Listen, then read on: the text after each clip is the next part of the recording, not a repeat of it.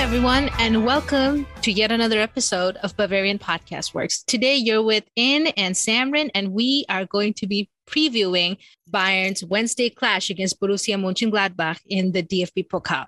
So, In, what are your thoughts on Borussia Mönchengladbach's season so far? Do you have any thoughts? Have you kept up with them? So, what's going on? I watched a few of their games, and mm-hmm. they annoy the hell out of me because all they've done is they drew Bayern on match day one, made us all doubt Nagelsmann, and since then mm-hmm. they have been completely and utterly useless. I, mm-hmm. I, I I stayed up last night just to watch them play against Hertha Berlin, J- just because we have a game against them, and mm-hmm. I was watching them and they were completely useless. Like, they could not do anything against Hertha Berlin, who are probably one of the worst teams in the league. So I know that you like them. Okay, I know that you like I, I I know that you like them, but this is looking like another case of you liking a team and then that team just completely collapsing. Like, you did it to Wolfsburg, you did it to Bayer Leverkusen, and, okay. and you've been doing it to your Arsenal for the last decade or so.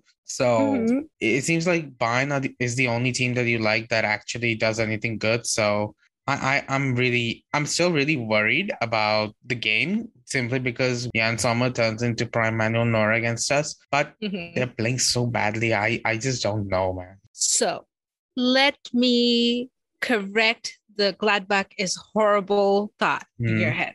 So mm-hmm. a couple of, yes, they have been pretty bad. They were really bad, really poor against Hertha Berlin. No offensive outlet whatsoever. And they have the talent on their team. But they had poor results at the beginning. They followed up the one one draw with a four nil defeat to Leverkusen. They lost to Union. They barely got past Armenia. They lost to Augsburg. But then they beat Dortmund, albeit a Haaland and Royce-less Dortmund who went down to ten men. They beat this is, Wolfsburg. This is not really refuting my point, you know?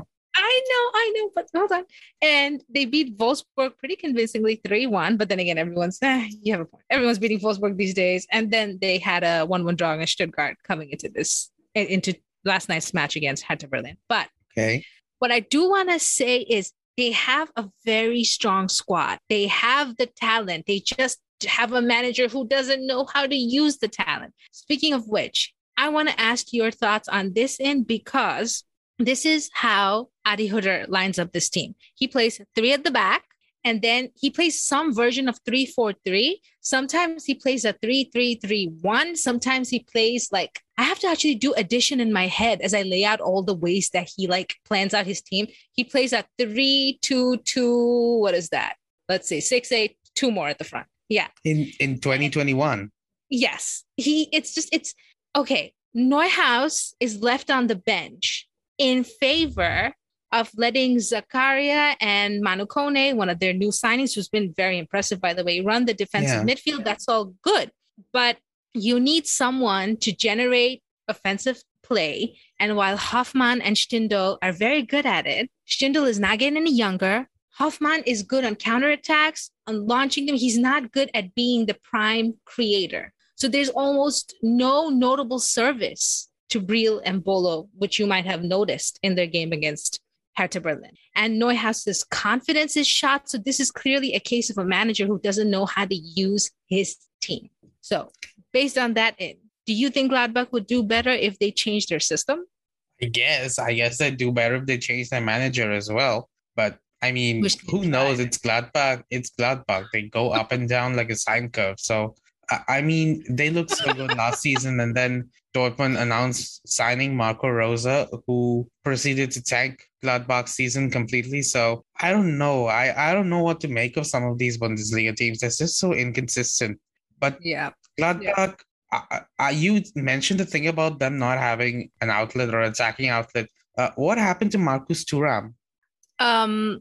So he stays injured for so long that my dad actually mentioned that he might just be making excuses because he doesn't want to play in the team, which is not probably true, but he's just never there. Very, very injury prone. Alassane Plea is sort of injury prone too. And that kind of leaves Breel Embolo, who's like hot and cold, depending on the day.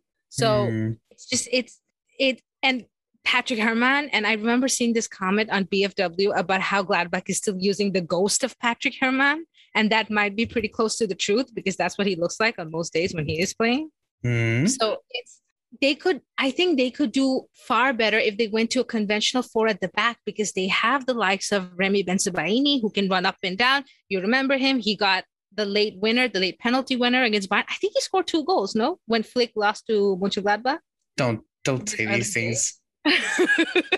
Then they have Joe Scally, who's been so impressive. They bought Luca Netz from Hertha Berlin. As you realize, Netz got booed thoroughly against Hertha.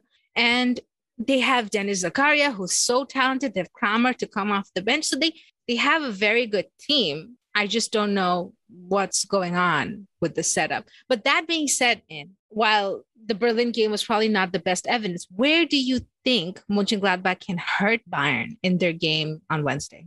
Now you see, it's Mönchengladbach. So there, there are a few peculiarities associated with them, which always hurts us because, first of all, Manuel Neuer, whenever he plays against Mönchengladbach, he always makes some kind of weird mistake, which lets a goal in.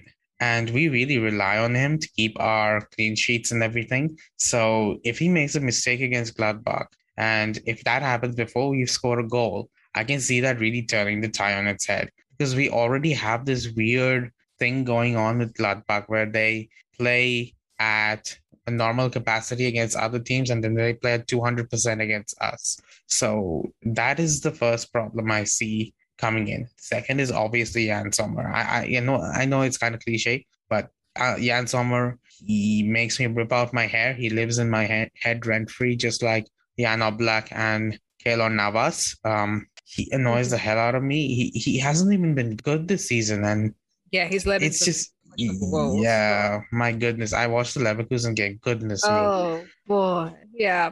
Yeah, so that was, wow. But against Bayern, oh man, he's going to save everything. So it, it's, I was going to mention this, but like, it's kind of like Gladbach just are, are not that great overall, but they have all the tools needed to just beat Bayern. Like, you're telling me that Marcus Thuram is injured. So that's good for us, since Upamecano got bullied by him in the opening game of the Bundesliga. But even so, like Gladbach, no matter what they're doing, they are always good for just getting one random free goal. And I think one of the things that they did do in match day one was they targeted Davies on the flank. And that's something I'm kind of worried about, because it's something that not other teams have not done since. And I don't know why. They targeted Davies as like they just constantly pressed him, and their opening goal against us was caused by Davies losing the ball when being pressed by around three or four players. Like, who wouldn't lose the ball in that situation? But he got lost the ball, and it immediately led to a counter-attacking goal. So that's something mm-hmm. that I'm worried about, especially since Davies has not played in over a week. Mm-hmm. So uh, that could be a problem for us. But one thing I need to make make certain is that, like, since Gladbach are so specifically dangerous to us, do you see us really, since we, and also since we're in such great form, do you see us really screwing up in this tie? Because I can see that a lot in the Bayern fan base at the moment. You know, I think if we have problem, a lot of it is going to come down both flanks. Like, you're definitely right about them targeting Davies, and whoever we play, I think they might actually target both flanks, especially if we if we play Pavard down one. Exactly. Yeah, because Joe Scally, Luca Netz, who's more central, Remy Bensebaini, all of these guys have pace on them. And they can, like, it's hard to outpace Davies, but it's not that hard to outpace Pavard. And then on the other side, they have Jonas Hoffmann, who's very good at playing count, a counter-attacking game. Most games that Gladbach play, they don't play a counter-attacking game. They are more possession heavy. Today they had like what? They had almost pretty much all the ball against Hertha and could do nothing with it. That's not going to happen against Bayern. And if, I guess, Hütter gets smart, he's going to play Neuhaus, because there's that guy who can create chances for Hoffmann to latch onto, or for someone, for Stindl to connect with. So, and they have a pretty strong, they have a pretty strong defensive mid, I would say, pairing. They have in Zakaria and um, Manu Koné, who can hold their own. So that, all that being said, based on just today's performance, and even the one where I watched him play against a pretty weakened Stuttgart side, I don't see Gladbach really doing anything in this game. It's pretty much feast or famine with us in Gladbach. We'll beat them five nil and then go to Borussia Park and lose. Like, it's just, we have hammered them a couple times down the years, but we have lost the opposing game. Yeah, so that's the problem. I don't see it, but I would watch out a little bit on both flanks, especially maybe if Davies doesn't play. I don't even know what's a better option right now, whether to go with Luca Hernandez down the left, who's not going to be beaten, or whether to go with the Davies, who hasn't played in over a week or so. So it's a hard one. I just think Bayern does actually have a little bit of a mental block when it comes to Borussia Mönchengladbach, because some of those losses have been freak losses. The Bensebaini penalty in the last minute under Flick. Then last season, two nil up, and then somehow we conspired to lose three two. So that one was really, really bad. That was, wow. It was just so weird. And Bayern didn't have answers, whereas they had answers for every hundred other teams who we fell behind to, to two nil, three nil. We had answers for pretty much all of them. P S G, we lost narrowly on away goals. It wouldn't even stand if it was this current season. But it, it was weird against Gladbach. It's like the team lost their medal at three two. Like there, there wasn't going to be a comeback. Gladbach saw it out. And as you and I both know, Gladbach are not very good at seeing out games. Yeah, that's so, the problem with Gladbach. Yeah. I, I keep, I mentioned this in the comment section, but it's like